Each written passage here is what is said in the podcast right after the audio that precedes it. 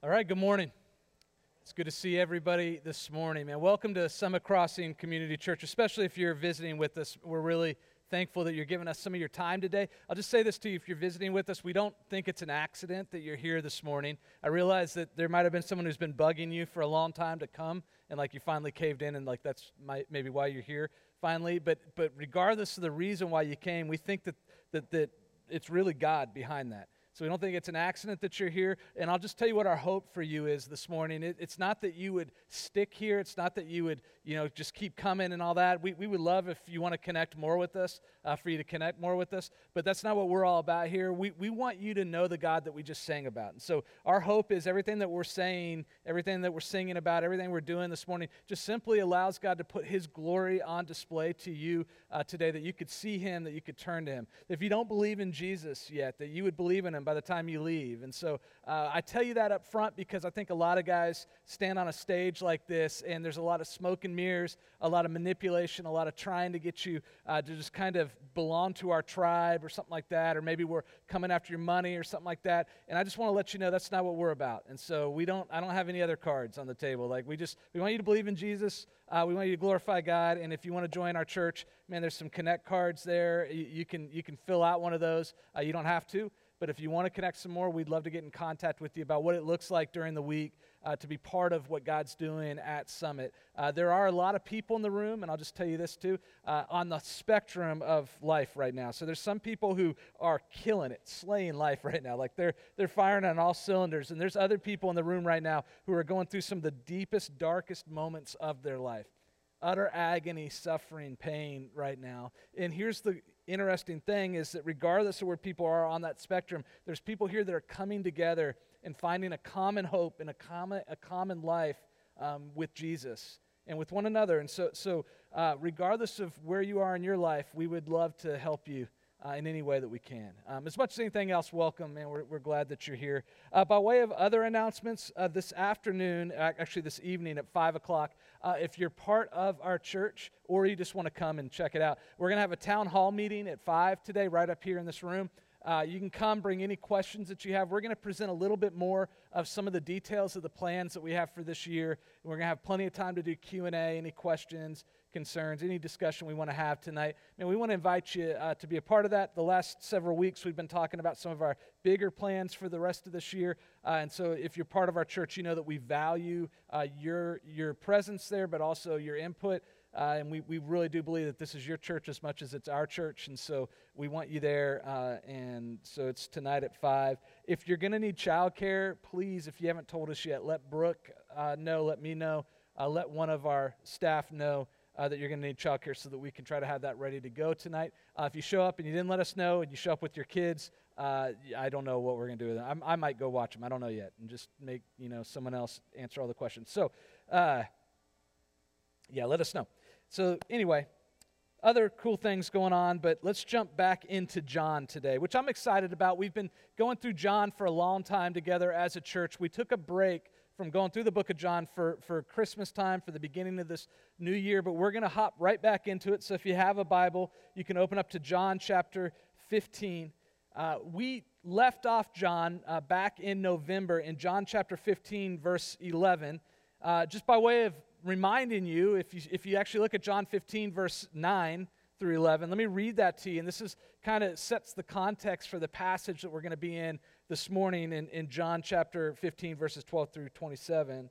But cha- uh, verse 9 says, As the Father has loved me, so I have loved you. Abide in my love, or remain in my love.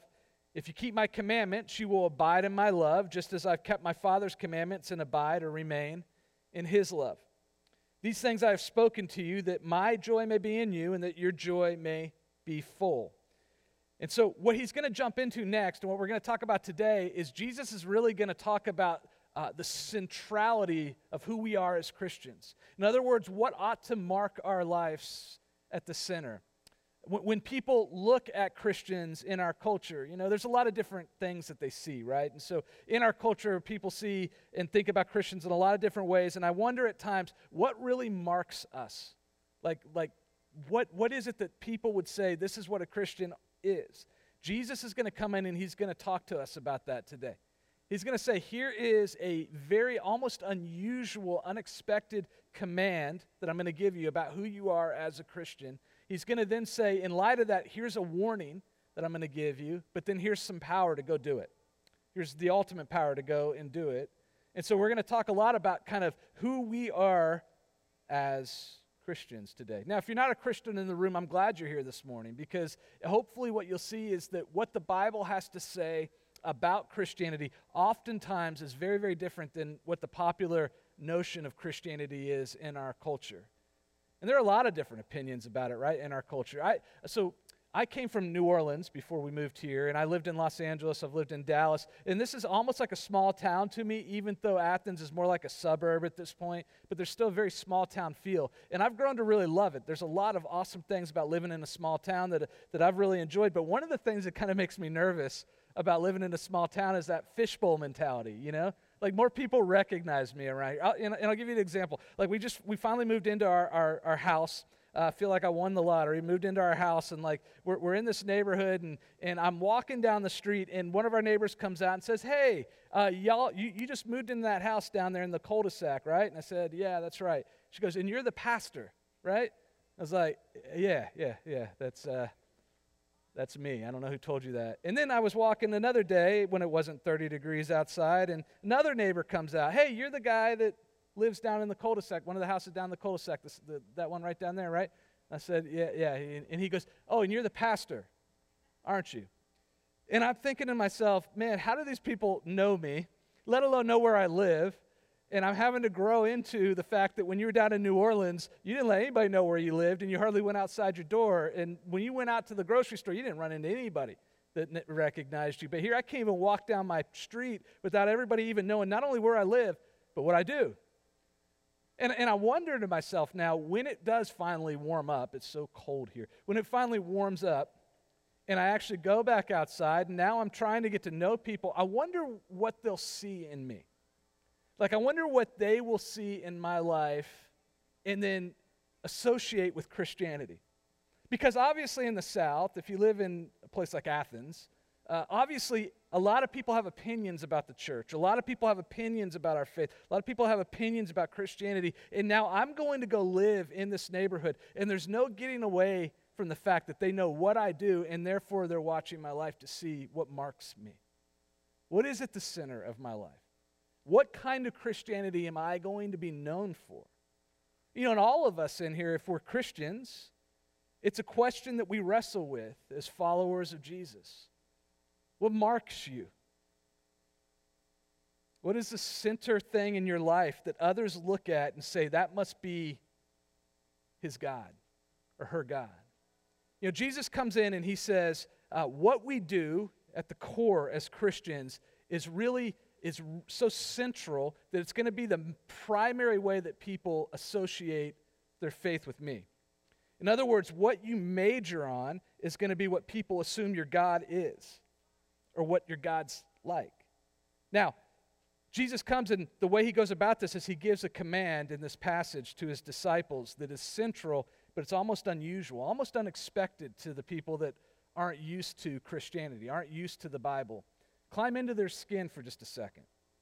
Like, try to listen to this with fresh ears for just a second. Listen to what Jesus says really ought to mark us as Christians. If you jump back into John chapter 15, starting in verse 12, it says, This is my commandment. He's about to give a commandment. He says, Pay attention. This is my commandment that you love one another as I have loved you.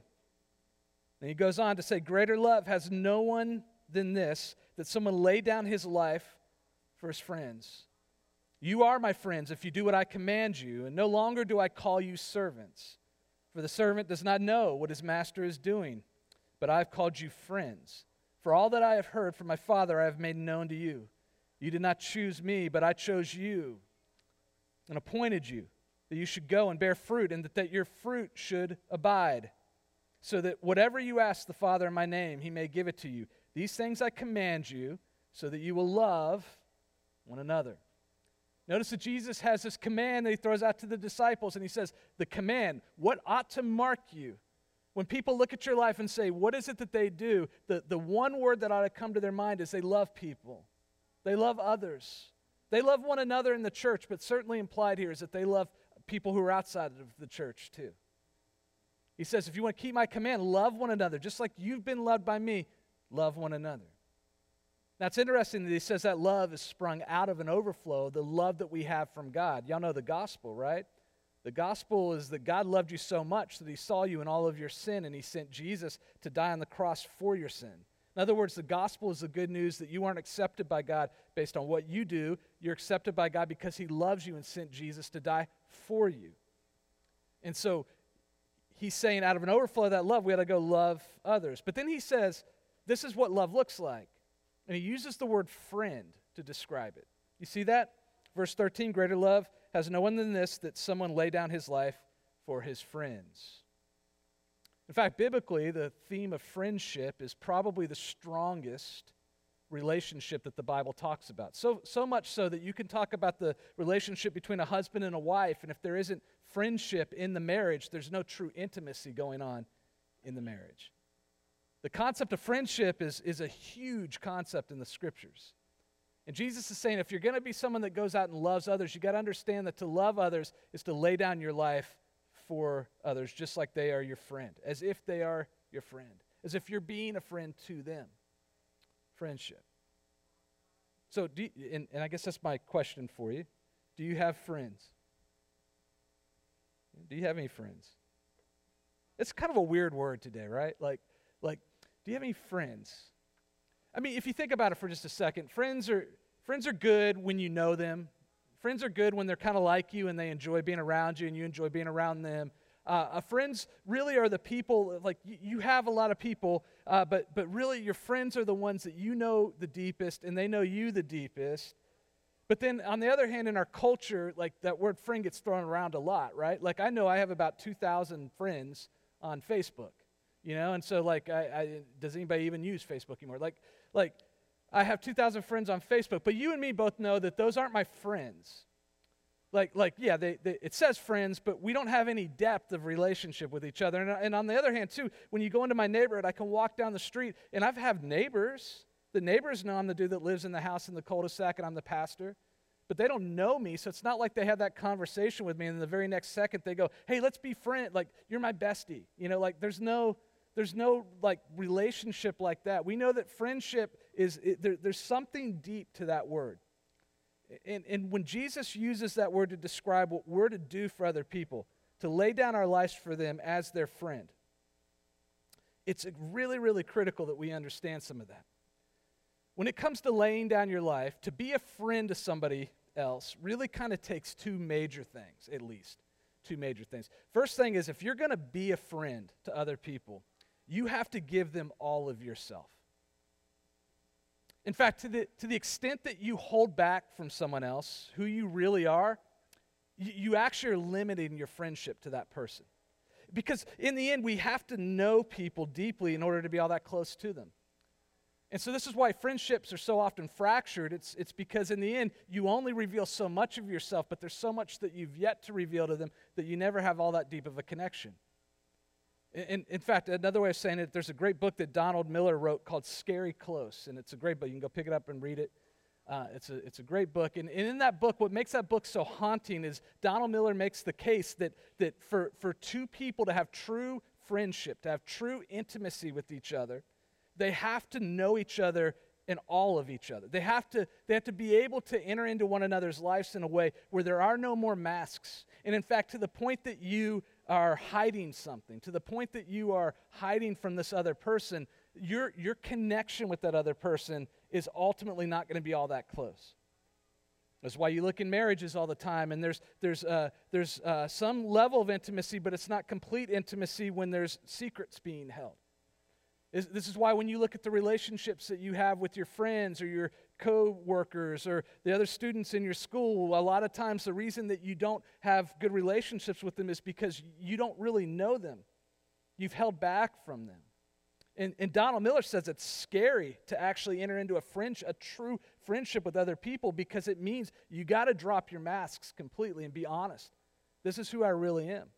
And the issue with that is we fear that because if I really drop my masks and show you this is me and all of my all of my broken glory, uh, I'm going to be rejected by you. And so a lot of people go through life and they think they have friendships, but when they go to bed at night, they're laying there and they finally don't have the energy to ha- hang on to the mask any longer, and the mask drops. They know that they're not known by anyone. They don't really have any friends because no one really knows the true them, only knows the mask.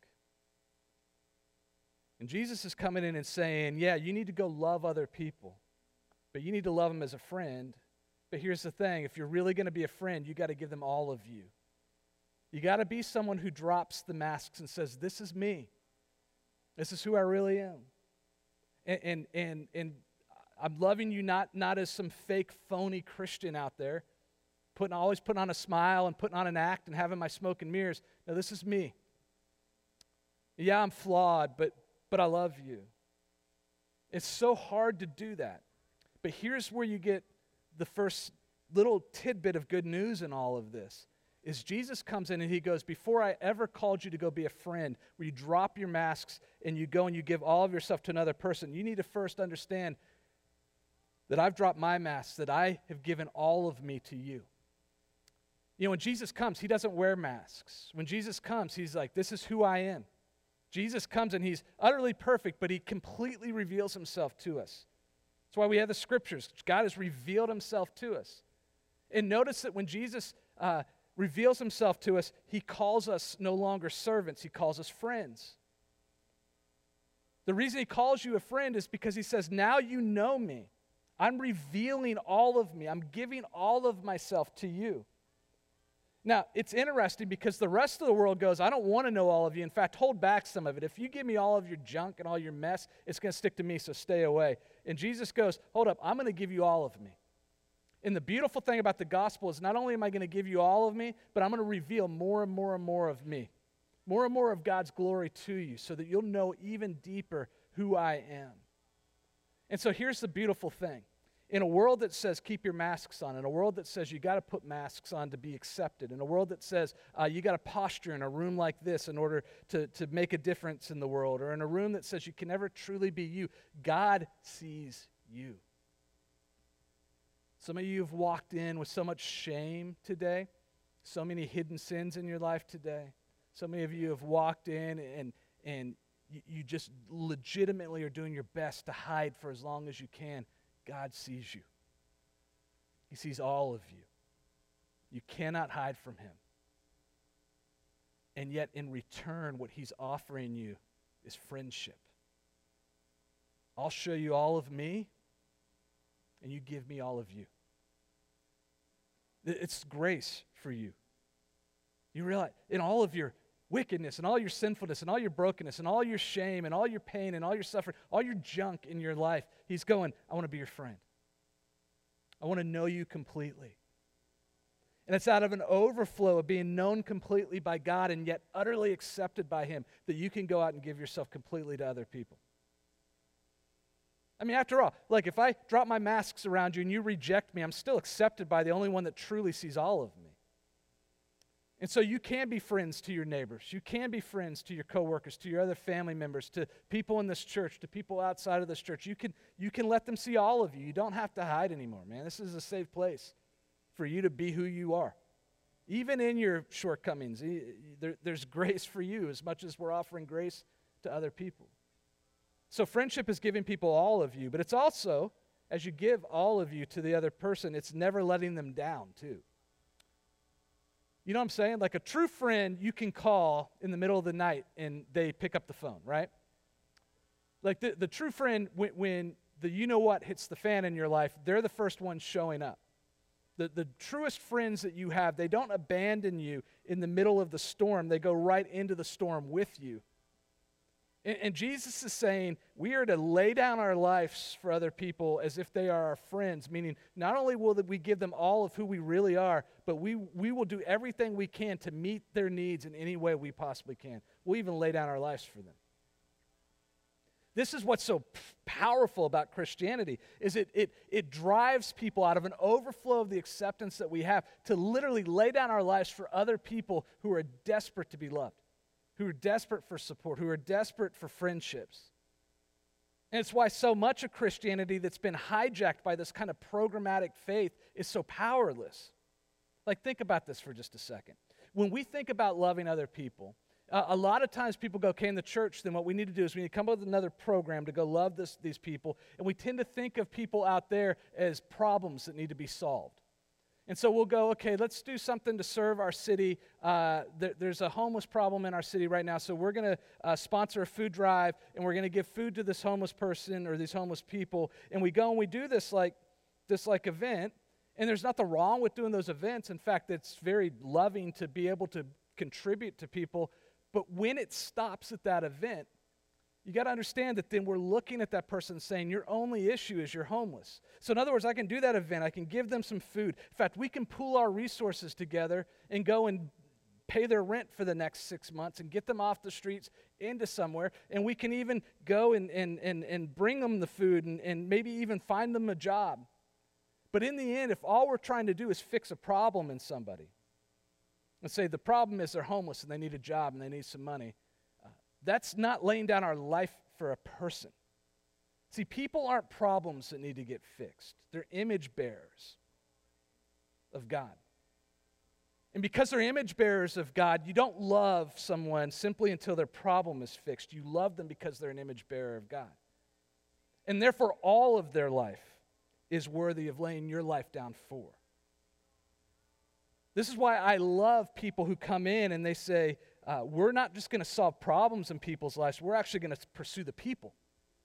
We're going to lay down our lives for people. There's a great organization uh, called Community of Hope over in uh, Huntsville right now. What they're doing is they're putting together this uh, amazing homeless uh, kind of like community where, where people who are on the streets can come in, have housing, but in the same community where there's, there's actual community happening between the people. There's food and there's all that kind of stuff, but they're also learning job skills so they can go get on their feet again. There's all kinds of counseling being offered, all kinds of uh, medical things being offered, all in this place so they can get to know each other, they can share life together, and then they can go and, and, and, and, and get off the streets and actually live, uh, you know, live their life again.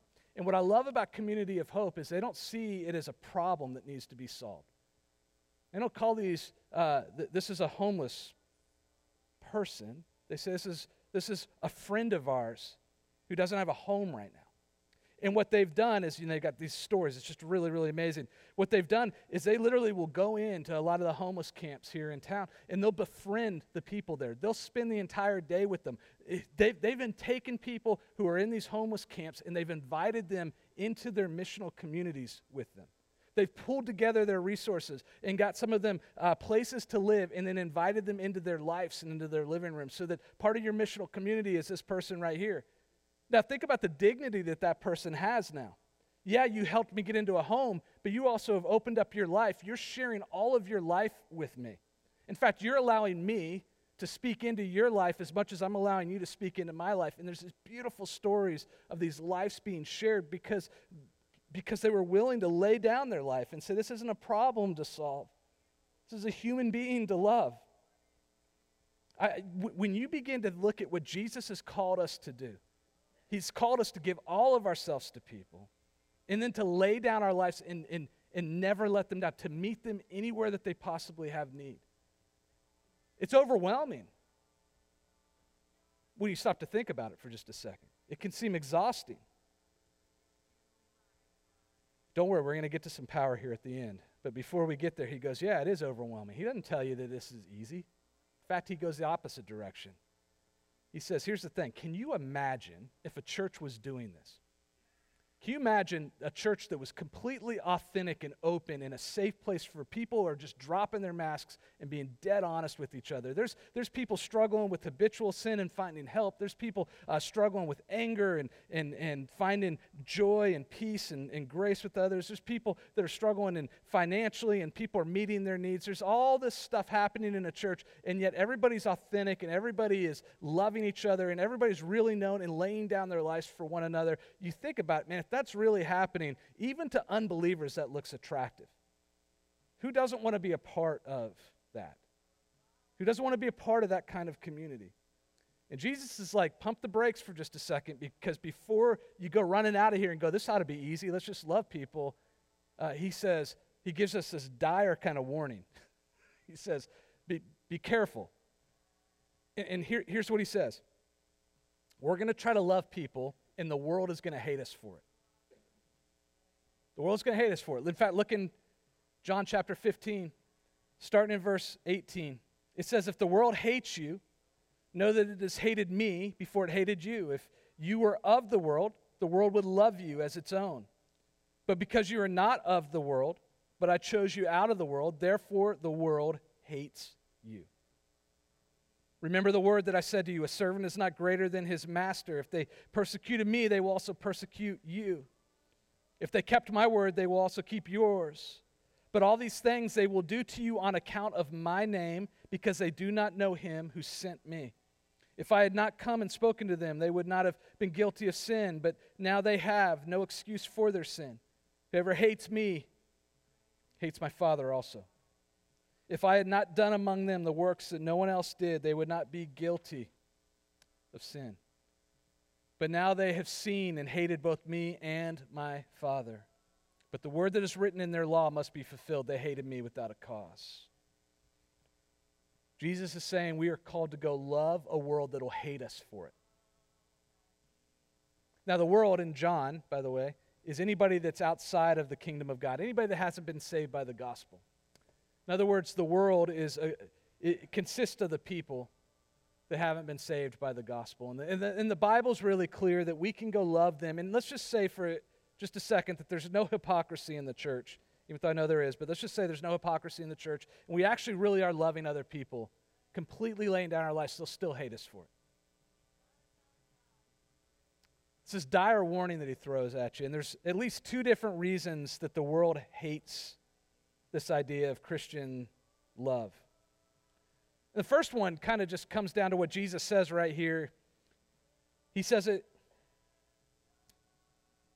in verse 20. He says, Remember the word that I said to you. And he says, If I kept my word, they, if, if they kept my word, they will also keep yours, meaning they haven't kept Jesus' word. What he's saying there is that his word is truth. The, the first reason he says the world's going to hate you is because in the end, what we're saying essentially is the reason for our love is because Jesus has come into our life.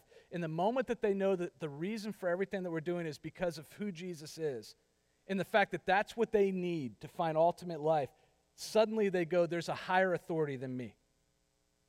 And the problem with that is when Jesus comes in, he says, This is my word, and there's no higher authority than my word, and they have rejected it, you need to understand and not be surprised by the fact that the world rejects the idea that there can be a higher authority than the individual. Because the default mode of the human heart is for us to reject any authority over our own selves. It's the way it's always operated, all the way back to the Garden of Eden when sin first entered into the world. See, the non religious person is all about me, me, me, me, me, because a non religious person says, I don't like Jesus because in the end, if I have to submit to an authority higher than myself, I'm not going to be able to do the things I want to do. And because I think I know what I need for me, if I submit myself to the Bible, the Bible's just going to kill my fun, and I'm, and I'm not going to get to do all the fun stuff I thought I was going to get to do. But don't you see that for the non religious person, they're saying, My biggest issue is I don't want an authority other than myself over me. But the religious person's actually the same. Because the religious person isn't saying, I'm going to do whatever I want to do. The religious person is saying, I'll do what God tells me to do, but they're still saying the way that I get acceptance is through me. So if I follow God's rules and I do all the things He's told me to do, then God will accept me. Which is just another way of saying there isn't any higher authority than my own performance. It's still about me. They're still about me. And so when we come in as Christians, something completely other than non religion, something completely other than religion, we are something completely different. We have a gospel. But when we come in and we say it's all about Jesus and therefore his authority is higher than your authority, yeah, the world lashes out.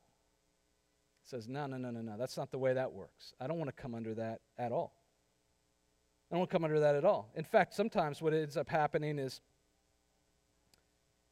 people are so trying to maintain their own independence that they'll, they'll flat out lash out against you.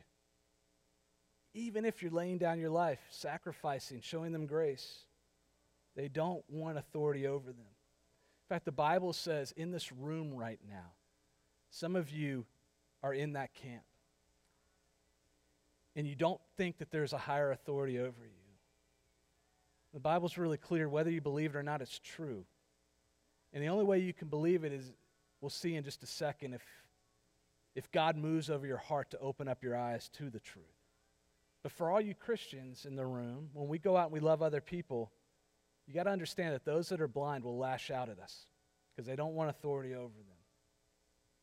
And a lot of times, especially in our community here, it's as much religious people as non religious. The other reason the world hates us, if you jump back up into verse 18, is because the world doesn't own us as Christians. And the world hates what it cannot own. See, that's what Jesus says. Actually, look at verse 15. If you were of the world, the world would love you as its own. But because you are not of the world, but I chose you out of the world, therefore the world hates you. The world hates what it cannot own, and it does not own Christians. As much as the popular culture wants to tag us with different categories and, and place us into different tribes, the true Christians are not owned by anything in the world. We are completely other. We're owned by Jesus. That's our allegiance. That's where we stand. In the world, for the world, that doesn't make much sense. It doesn't, it, doesn't gel. This is why Christians have a hard time, a lot of times, climbing the corporate ladder at your job. You know why you've had a hard time? You've maybe hit your plateau and you're really struggling to get that next step up. And maybe some other people are getting promoted in front of you that aren't even as qualified as you. And the reason Christians a lot of times have a hard time climbing the corporate ladder is because you're not owned by the firm. You're not owned by the company. You haven't given your allegiance more to the company than you've given your allegiance over to Jesus. And so, therefore, your life is marked more by sacrificing your life for others and loving people than it is for sacrificing your life for your company. See, it doesn't make sense to the world. The world goes, you should love the company, and because you don't love the company, I'm going to push you out and I'll bring in the person who does.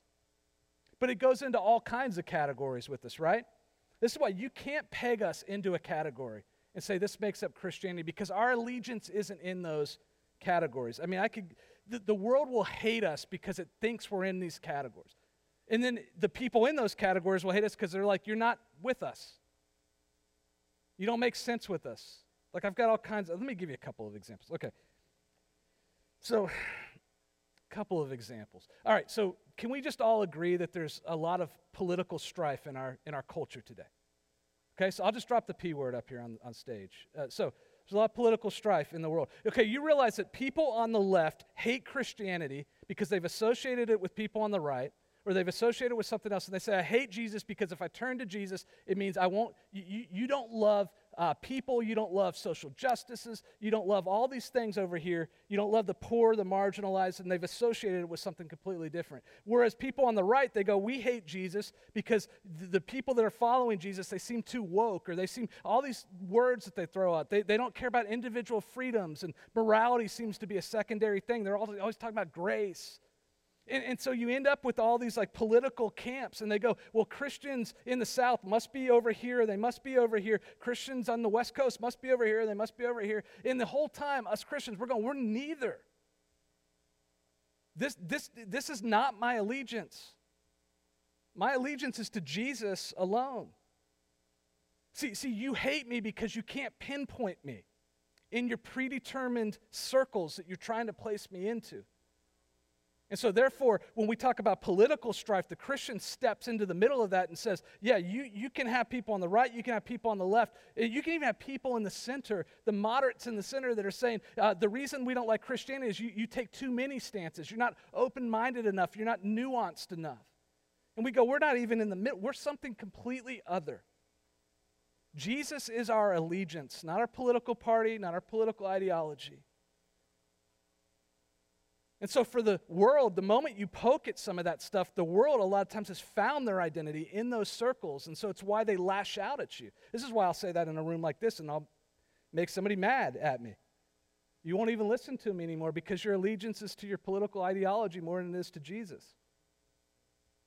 But I'm not here to say that there, there, there isn't, isn't any reason for us to take stances in our culture, but I am here to say our allegiance is primarily with Jesus, and so the world will hate us for it because they won't be able to pinpoint where we are. Okay, so it's not just politics, right? I can give you a couple more. Um, so, polit- you know, let's drop the temperature and uh, let's jump into let's jump into money. You know, money. Who doesn't like a little bit of money, right? The rich hate the idea of Christianity because they think that if they turn to Jesus and place themselves under His authority, they'll become poor. They won't be able to chase after their comfort through finance anymore. The poor, on the other hand, hate the idea of submitting to Jesus because the last thing that they have is their dignity. And the moment that they have to give their lives over to a higher authority, they're giving up their dignity. And we're in the middle here going, Christianity is something completely different. We're not, the, we're, not, we're not a religion. We're not the message for the rich or the poor. We're something completely different. Jesus emptied the throne room of heaven and actually made himself poor in order to make us rich, with riches that go beyond money, that go beyond comfort, that will last for all of eternity, and that's offered not just to the not just to the rich man, but to the poor man, not just to the rich woman, but to the poor one. It's offered to all. We're something completely different, and the world will hate us for it because in the end, the world is blind to see the truth of the gospel. And so when we go out and we try to love other people, it should not surprise you when you see your neighbors acting like morons, when you see your neighbors completely filthy in their sin, when you see your neighbors like yelling at you and like upset with you, or like when you see the people you're trying to love press back on you, Jesus is saying, Don't be surprised. They hated me. They're going to hate you too because they're blind. And so we're left with what do we do then, man? it's not very hopeful. But there is hope, and there is a way forward for us. Because on the one hand, you have this very dire warning the world's going to hate us. But on the other hand, you have a very clear commandment go and lay down your life for them anyway. So, where's the hope in this? And Jesus comes back and goes, If you're going to do this well and find any kind of joy in the middle of it, you're going to need help. You can't do it alone. You're going to need help. And thankfully, he sends the helper. This is what he says in verse 26. Jump to verse 26 with me. He says, But when the Helper comes, the Paraclete, the Holy Spirit, when the Helper comes, whom I will send to you from the Father, the Spirit of truth, who proceeds from the Father, he will bear witness about me. And you also will bear witness because you've been with me from the beginning. You know what, what God just said was when you're sent out to love other people, you never go alone. You never go alone. Do you realize that for just a second? Okay, so so a couple of couple of things. Let me let me just talk to you very kind of big picture, and then let me give you some good news. Big picture. Do you realize if you are a Christian, when Jesus died for your sins, he didn't just forgive you of sins, but he also rose again into new life. And the evidence that you've been risen into new life with him is the Spirit of God is now alive inside of you. That means the presence of God is wherever you stand. That means this isn't the house of God here unless we're gathered here. And then, yeah, it is the house of God because the Holy Spirit is in you. The Holy Spirit is in you. So, therefore, the Holy Spirit is in this place. Y'all exit this place. It sits empty. It's no longer the house of God because the Spirit, the helper, is not here. It's in you. Now, think about this for just a second. The Holy Spirit goes with you anywhere that you go. So that means when you walk across the street to go love on the neighbor that you think hates you, you're not walking across the street alone. The moment that you step into the presence of that neighbor, do you realize the neighbor is now in the presence of the holy God of the universe because the Spirit is in you? Every interaction you have with every human being, Christian, is an eternal interaction. Everywhere you go, the Spirit goes with you. It's not even your choice. Who can separate you from the Spirit?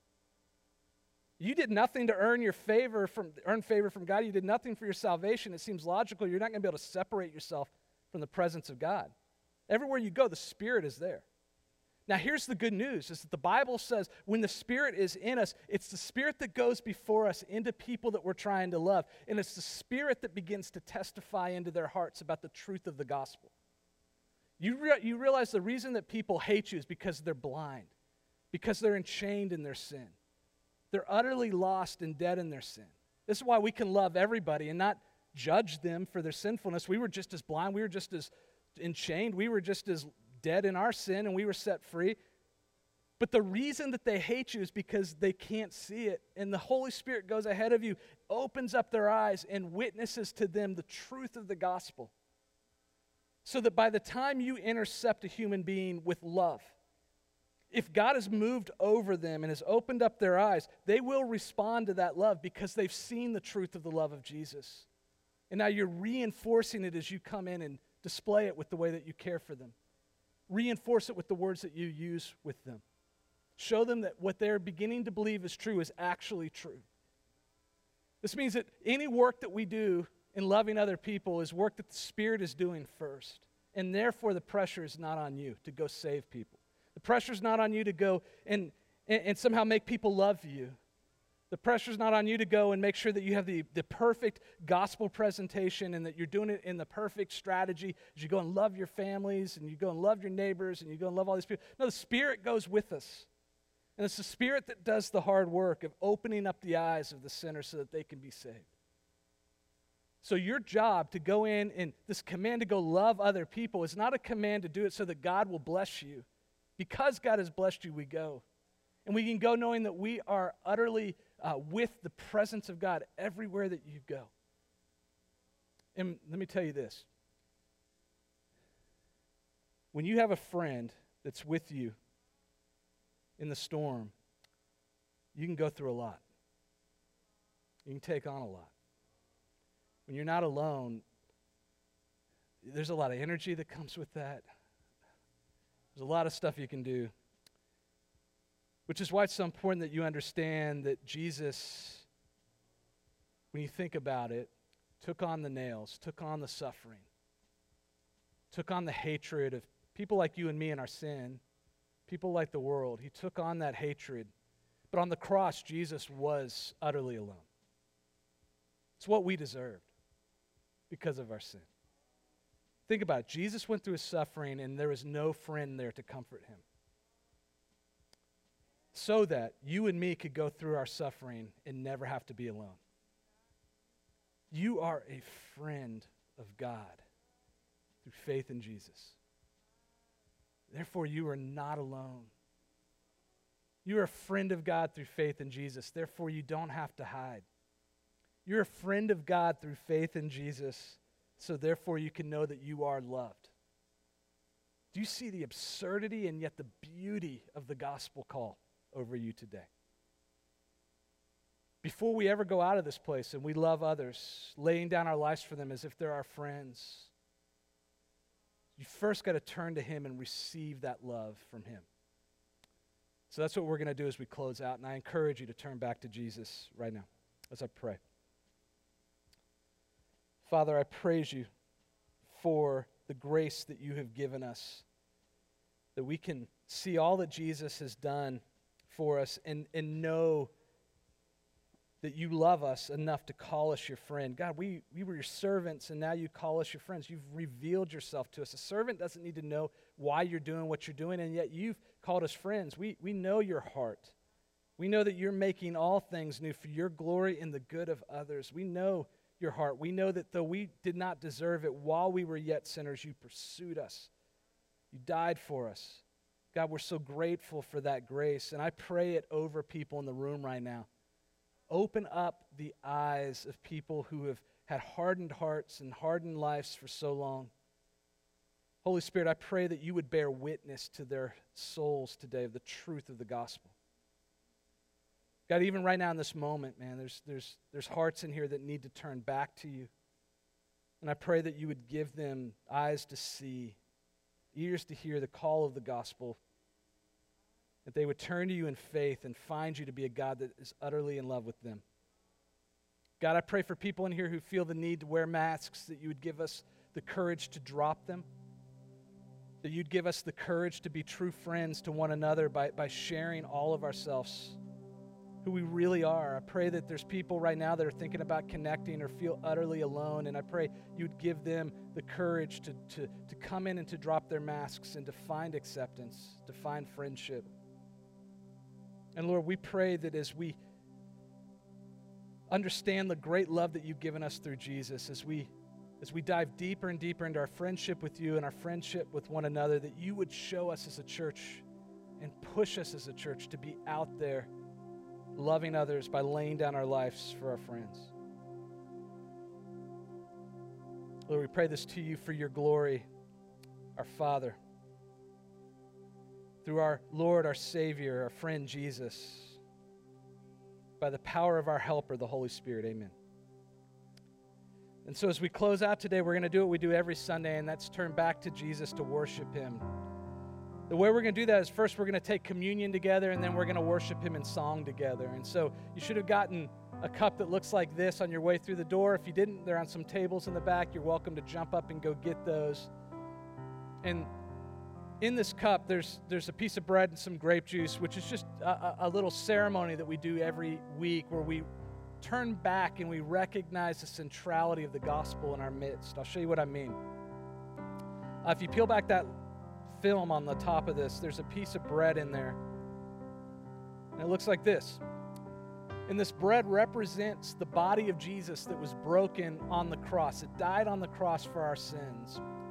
And so today, if you can look at what Jesus did on the cross, when he went up on the cross, he died for your sins, if you can see that that work on the cross shows you that God wants to call you his friend, not through anything that you've done, but through what Jesus did for you on the cross. That the good news of the gospel isn't that you just get your sins forgiven. Yes, you do.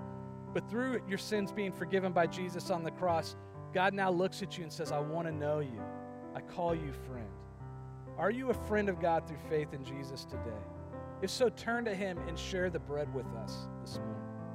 That on the night Jesus was betrayed, he took some bread, he passed it around to his disciples. He said, Take this, all of you, and eat it. This is the bread of my body. It'll be broken for you. So do this in remembrance of me.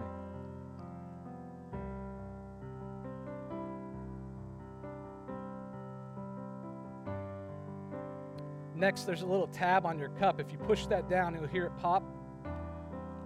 And then you can peel back that foil layer and there's some grape juice in there. And that grape juice represents the blood of Jesus that was shed for us. But the blood of Jesus, whenever you hear people talk about that in the Bible, represents a new covenant that God wants to enter into with you through the gospel. See, the new covenant is that God not only wants to call you a friend, but wants to know you completely. He wants to reveal himself to you. He wants to walk with you by sending his helper now, the Spirit, into your life so that you're with him constantly. And then one day when we die and his, he returns for us and he rules for all of eternity, we're face to face with him. That's the good news of the gospel is in the new covenant, you get the presence of God and he calls you his friend. So if you can believe that, if you can receive that new covenant through faith today, then I encourage you to take the cup with us that later that night, Jesus took a cup full of wine and he passed it around to his disciples. He said, Drink this, all of you. This is the cup of my blood, the new covenant, that'll be shed for you. So do this in remembrance of me.